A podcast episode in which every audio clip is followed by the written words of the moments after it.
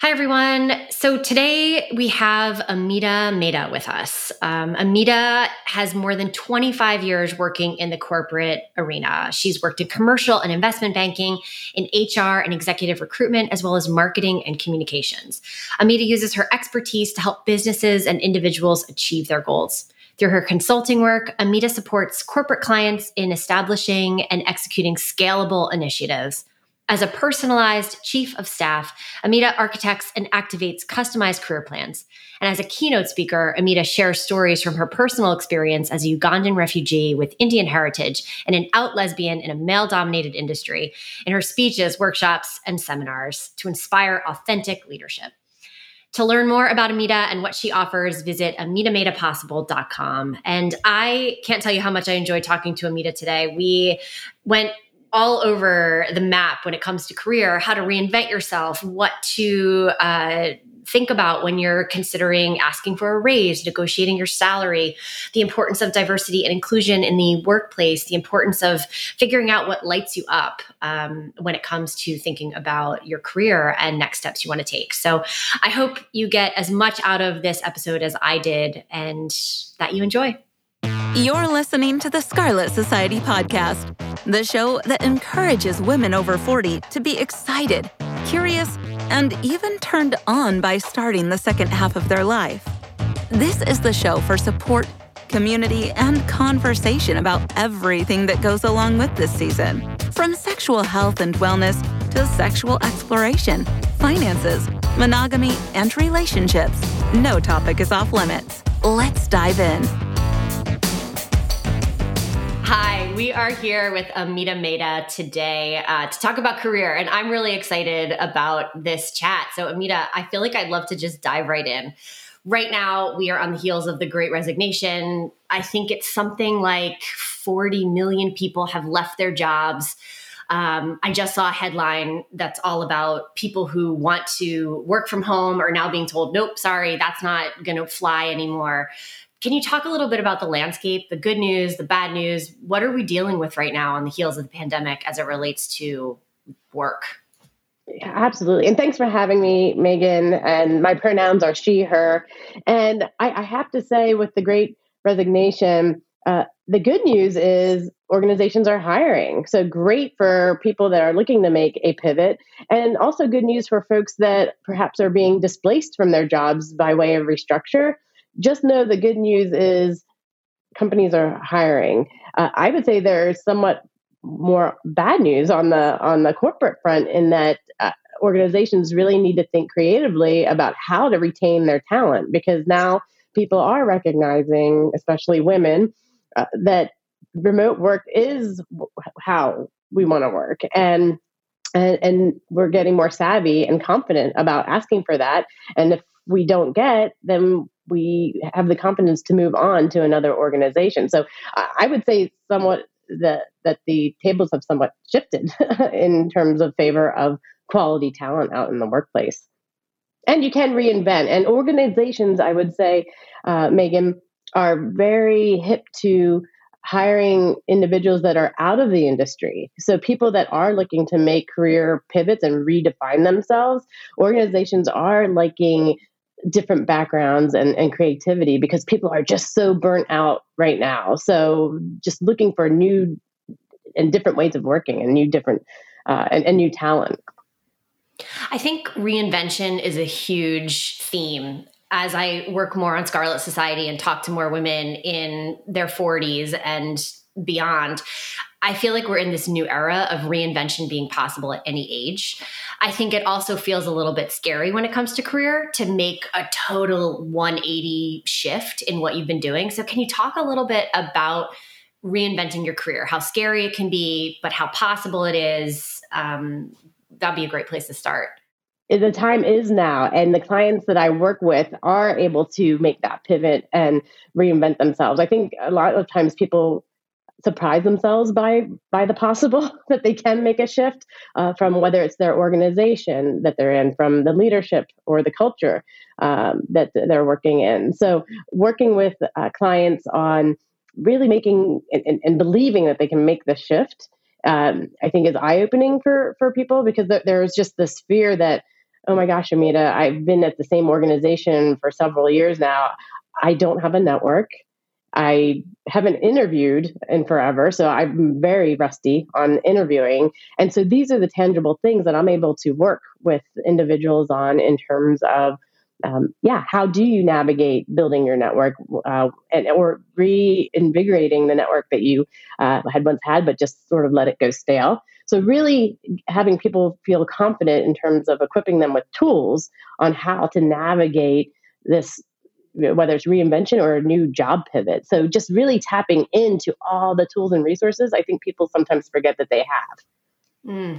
You know, if I'm a client of yours and I'm just like, I need a change and I really don't know where to start, like what are some really practical kind of first steps I can start to take when it comes to getting over that, what feels like a big hurdle, and to start taking some of those steps that are needed?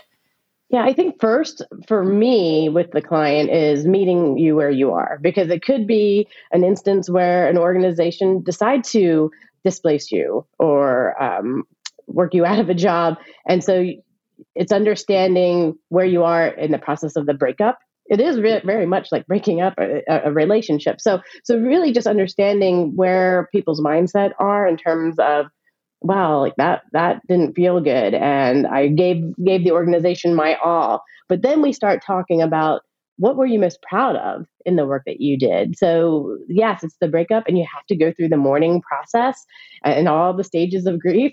And then also making sure that you're practicing self-care, because you'll look back 6-8 months from now and realize, wow, I just jumped right back into the job market and I didn't take time for myself or my family. So really getting people level set on that in terms of if your role was impacted.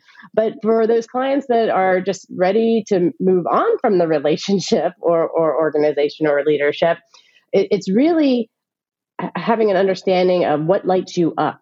So really talking about, are you leaving or are you running to something or from something? So really level setting around that, because you may be very happy with the organization, but just not within the leadership construct or the team that you're on. So we could talk about, okay, well, how do we get you networked and positioned to make the move within the organization?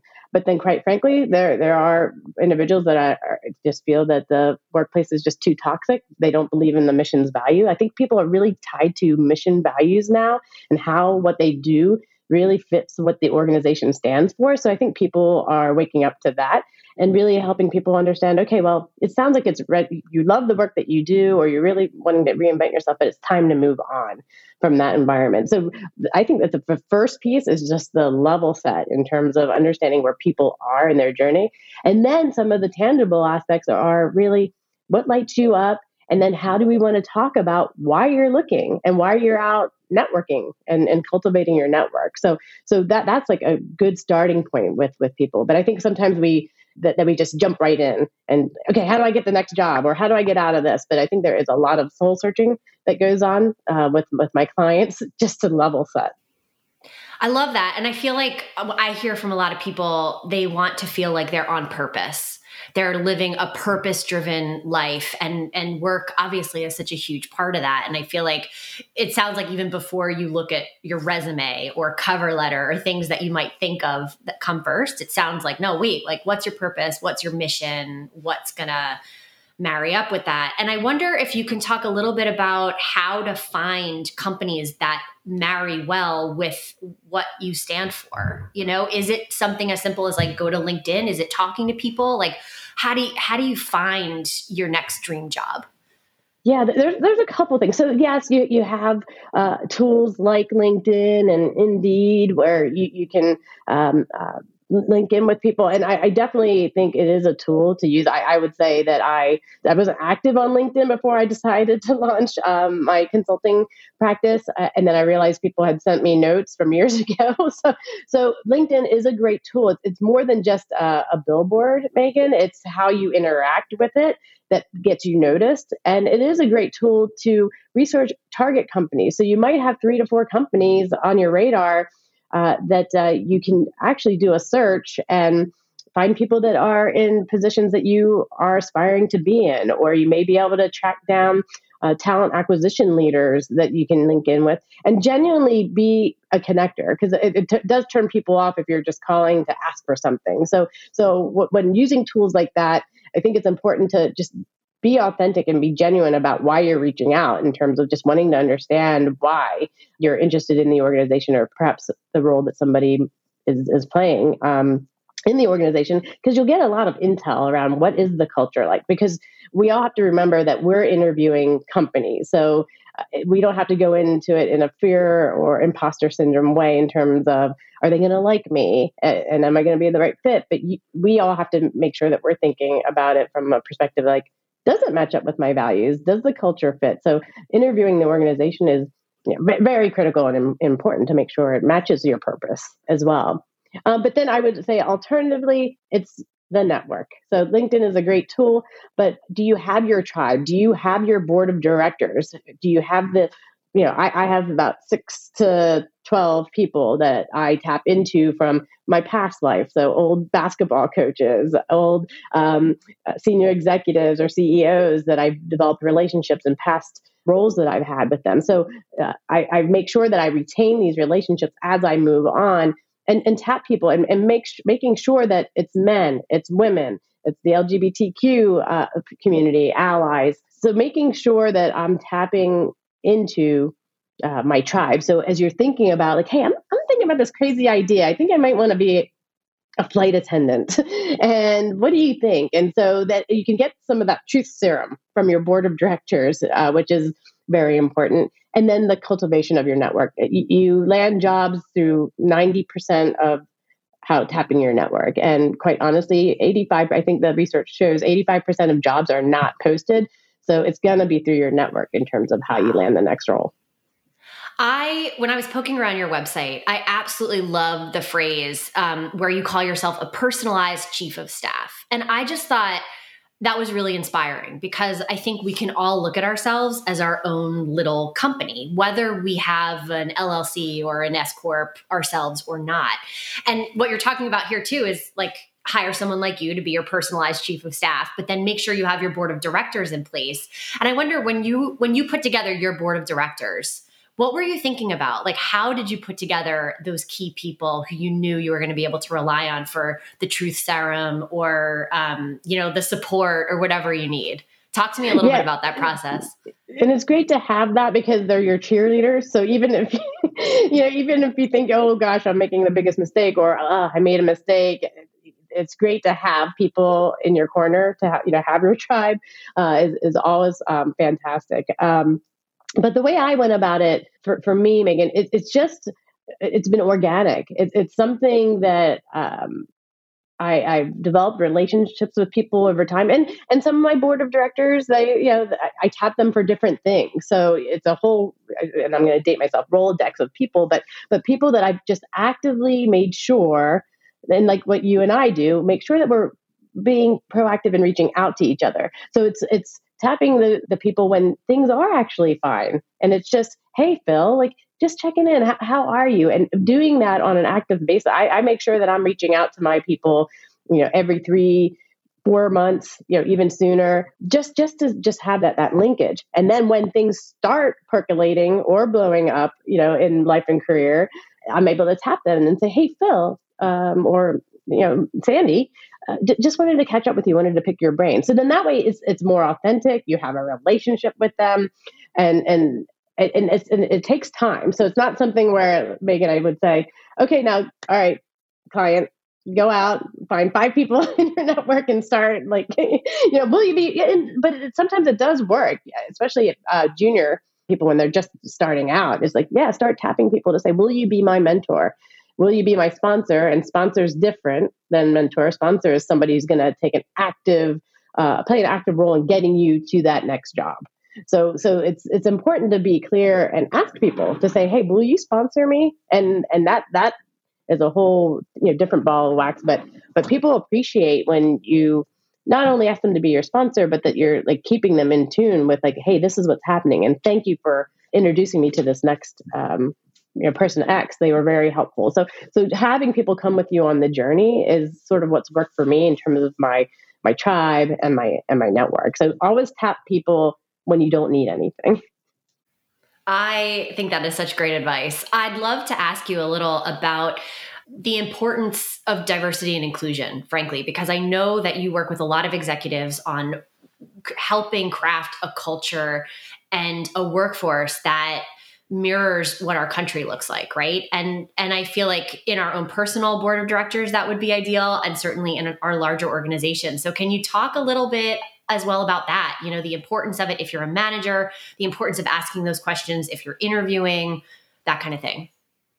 I think that's very important when you're evaluating an organization that you want to join, is what is the commitment to global philanthropy and diversity, equity, and inclusion? What is your experience as a leader or as talent within the organization? What does it feel like in terms of the climate? Do you feel like you can bring your whole self to work? And so that's one thing I work with my clients as they're evaluating companies, but then organizations who are ready to really like embrace the business case, because there is a true business case for why diversity, equity, and inclusion is important. It's not to be rah-rah and yes, you want to have employees that are happy, but it's looking at your policies. Are the policies inclusive? What do benefits look like?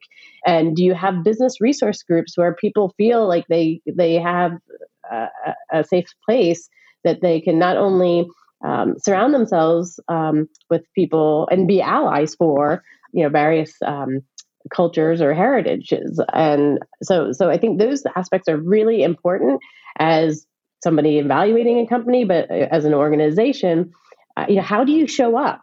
And so it's not about just checking the box and saying, hey, we have business resource groups, but it's more strategically, how do we holistically make sure that we're, like you said, representing the world in which we live? Because if you don't look like the customers you represent, then it's just you're just not going to be sustainable. I'd like to ask you about some of the what feel like trickier questions or trickier topics to talk to your boss about. Say, let's say someone's listening to this and they're like, "Wow, like we are not a diverse company at all," or for example, salary. I really want to talk to you about salary negotiation because that can feel really sticky. You know, when it comes to having what feels like a really tricky conversation with your manager, any advice on that front? What do you tell your clients when they're like, I need to have this conversation, but it feels like climbing a massive mountain? Yeah. Well, twofold. So if you're on the job hunt, good news is a lot of states are now requiring and mandating organizations to share salary ranges up front for positions. So that's the good news. With that aspect. So then you don't feel like you're having to go in and negotiate with yourself when you get the question, so what are your salary expectations? Well, that's something that you can flip back to organizations to say, what is the value of the position? So I think oftentimes we get a number in our head in terms of like, this is what I think I'm worth, but it's more about what's the value and the budget for the position, and talking about it from an all-encompassing question of overall compensation, less about like what the base salary is, but really understanding like what's the overall worth for the position. Then you'll understand like, okay, well, based on my skills and experiences, that seems to fit. So that, I think that helps create some of the, even like the, closes the gap on comp disparity between men and women now. So that's the good news on salary negotiation. We can talk more about that. That's my wheelhouse. I love that. Okay. I love negotiating that. But in terms of asking your manager, okay, you have the sweaty palms and you're stressing out.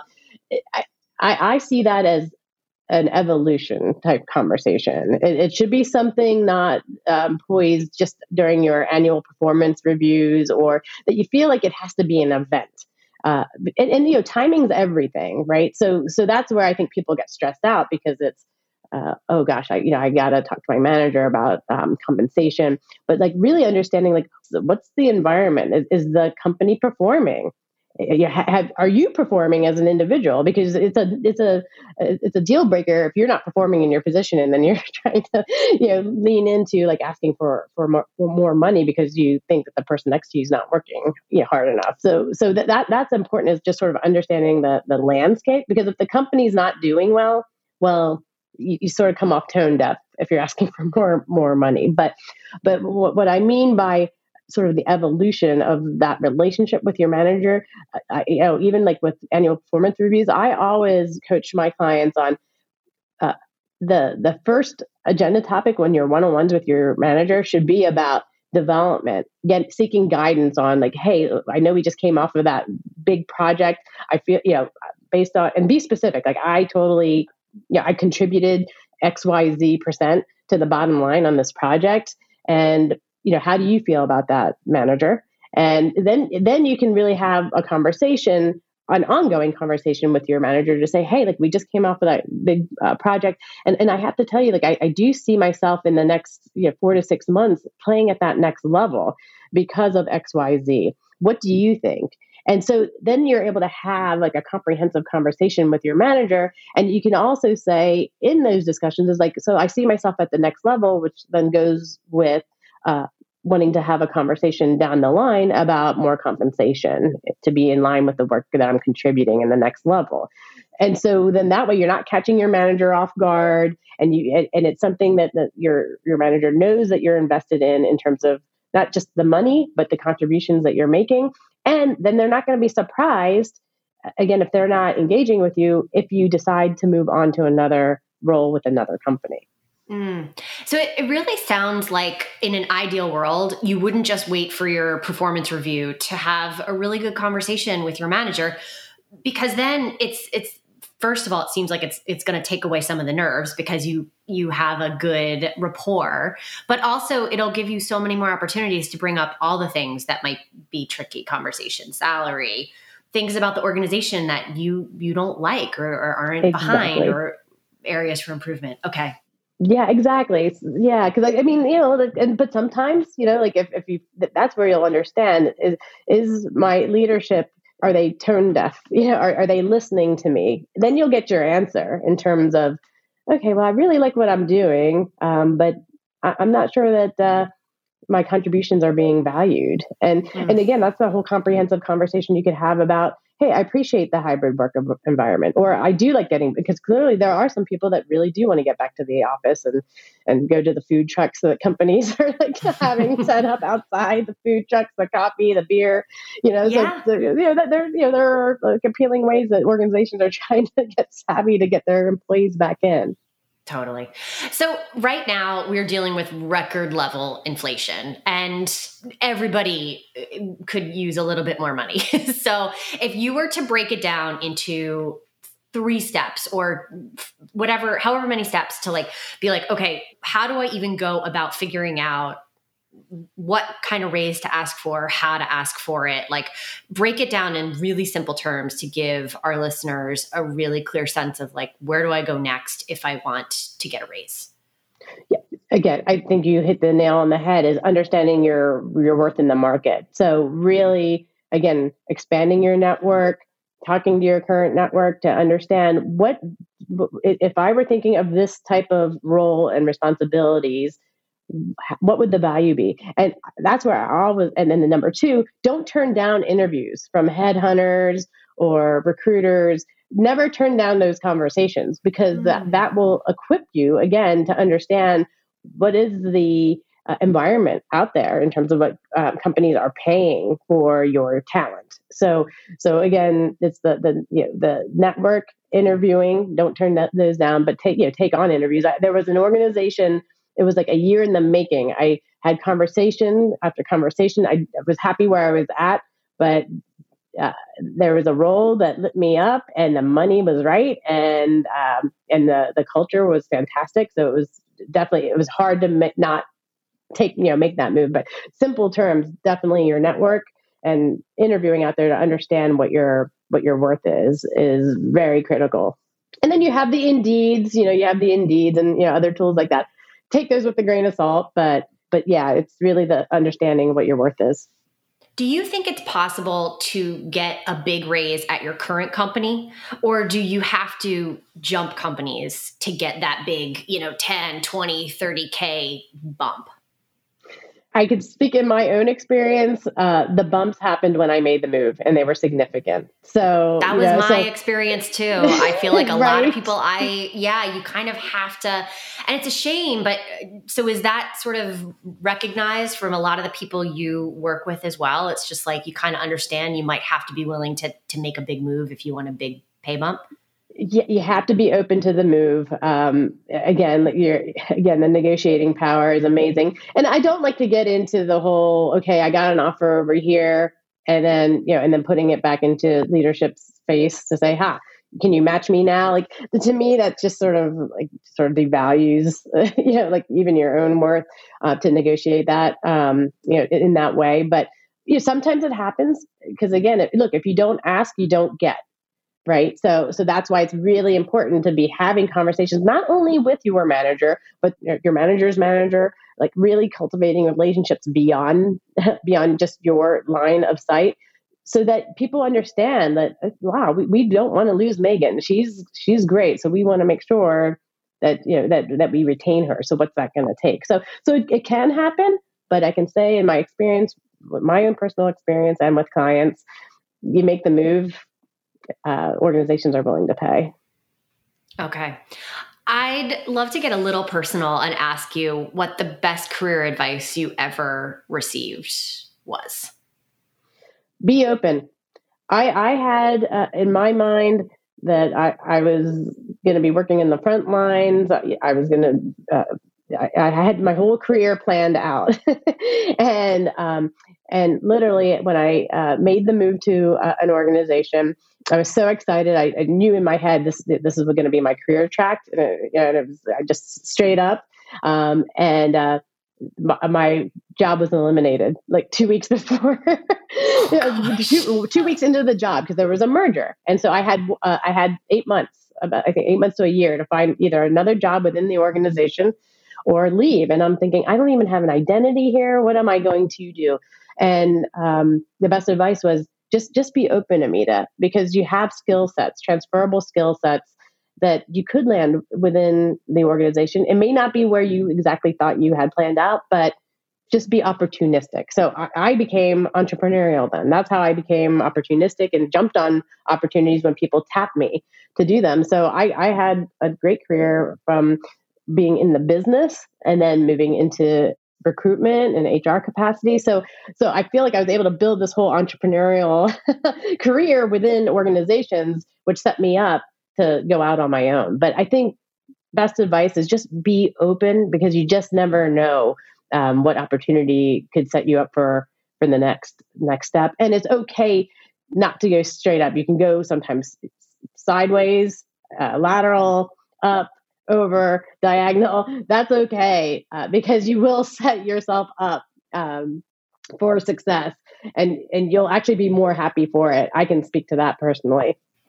Well, yeah, you spent years in big corporations, really big corporations, and then you branched out onto your own. And I'm wondering if you can talk a little bit about that process for yourself, because I think a lot of people right now are like, man, I want to create my own thing. And it feels scary, but it also feels empowering and expansive. So can you talk a little bit about any bumps you hit, any advice you have for going, making a transition from that corporate, very typical 9 to 5 at an office setting to launching your own business? Oh yeah. And Megan, like I was doing a commute like 5 hours a day and 3 hours a day for about 10 years. So, but I loved what I did, but I loved what I did. So I want to caveat that, but I orchestrated it. And I think like you, Megan, right? The thought of being your own brand on your own is scary, because you don't have like all the, resources that a large organization has, right? From the gym memberships to right to having access to health benefits. HR. Yes, all of that, right? Look, I'm head of maintenance now, so I even take out my parents' trash, so so I'm finance, I'm marketing, I'm development, I'm all of those things, and I'm sure you live and breathe that. So I think that it can be daunting for people to feel like, oh my gosh, how am I going to go out on my own? And yes, your phone does stop ringing for a bit because you're out on your own. So I think that there's a fear factor there in terms of like, oh my gosh, I don't have this major corporate brand behind me anymore because that's how because I think people define themselves by, I work for this organization. And so like when people like, I think East Coast people especially feel like, hey, like when you get the question, like, hey, what do you do? People go straight to, I work for, or I am this. And it's like, wow. So that whole journey I orchestrated, Megan. So it was a year in the making. And so I really, again, engaged leadership just to say, hey, look, I think there's something here that I want to pursue next. And I did bring a business case to them to say, look, and this could be an opportunity for other talent to fit into my role. So let me work myself out of a job, and it'll save you money too, right? And so I think then leadership was behind me. Like, okay, yeah, Amita, like totally makes sense. And I stayed on and made sure of the transition, helped recruit the person that was taking on my role and helped set them up for success before I moved on. But really the impetus of it was I was giving so many people advice about bet on yourself. And if you're not happy, make a change the dance steps. And then I realized I wasn't taking my own advice and realized, you know what, it's time for me to bet on myself. And I think that I can make a difference in the world. So I was really focused on my sense of purpose and service to really helping leaders be better leaders and helping people navigate their careers. So for me, yes, it was daunting, scary. and look, and I did it before the pandemic. It was 2019. So I feel like I've had to like pivot and change my business model many, many times. But I feel like in a crazy way, I've been well positioned, particularly in this pandemic, to be that job search Sherpa for people and help them reinvent themselves. So I feel like it's like right place, right time to really help people think about what they want to do and be bold. Mm. So you shared a little bit about the best career advice you ever got. And I know this can be very personalized based on what line of work you're in, what you do for a living, but can you share for all of our audience right now what your one piece of advice would be in this moment when it comes to career? Yeah. Are you happy? Are you happy? Are you really invested in what you're doing in work and life? Because now work and life, there's no work-life balance. Work and life bleed together, right? And so really the advice is like, are you truly happy? Are you waking up every day feeling lit up about what you're doing, what you're contributing, to your work, to your family, to the world? So really that's where I always like to start with people is run to something that's going to make you excited and light you up. And the thing is, you're never going to make a mistake in your career in particular. You could try something and look, if it doesn't work out, you're 6 months in, you have ownership, you're empowered to make a shift. Because I think we've all programmed ourselves, or many of us have, that, oh my gosh, I just committed to something, and you think it's a forever thing. And it doesn't have to be. We're not programmed to be in one job anymore. You're going to have different careers, different jobs throughout your lifetime. And the time is now. Just be lit up. Take a chance on yourself. Is my motto is bet on yourself and be okay with your brand. So cool. I feel really inspired. And I feel like for everybody listening who is like, I want this woman as my job Sherpa, where can we find you? Tell us what you know, how to get in touch and sure. what you do in the world. Yeah. Yes. So you can find me at AmitaMehta.com. I'm also on LinkedIn. You can find me there. I'm on all the social handles as well. You can find me there. But yeah, I'm really committed to helping people either be more authentic leaders and inclusive leaders in terms of how do you engage your employees? Because it's more than ever, especially in this environment that we're working in, how do I be the best leader that I can be and have my employees be as productive as they can, bringing their whole selves to work? And then alternatively, for my clients, my coaching clients, I'll set you up, girl. I'm your coach that will give you tangible advice. I will be your accountability partner. And I love that part about my job. in terms of helping people set up goals. But really, again, even from your resume to your LinkedIn profile, tips and tricks, and really setting up a game plan for what's next, that is always fascinating. And then I just, I am now is starting to open up. I actually do keynote speeches about authentic leadership. I tell my story about being a Ugandan refugee, an Indian, out lesbian, and how it has served me well. All these things that I thought made me a misfit and how it's all served me well in my life and career. So I'm loving what I'm doing right now and just love that I'm here living a life of service for people. Fantastic. I feel like the next time we have you on, I want the focus to be on how to use your misfit past to your advantage. I feel like you've got so much to say on that front as well. Absolutely. Awesome. Amita, thank you so much. This was so much fun and packed with such great information that I think is going to help so many people. So thank you. Thank you, Megan. As always, I always love seeing your face and hearing your voice. And again, thanks for, you're always a great ally. You always raise women up, and I love your mission too. So thank you. Awesome. Thank you so much for listening to today's show. Your support means so much to us, and I hope you got some great value from today's episode. If you're looking for resources from today's show, or you'd like to join other women just like you, looking to explore their sexual health and wellness, visit us over at scarletsociety.com.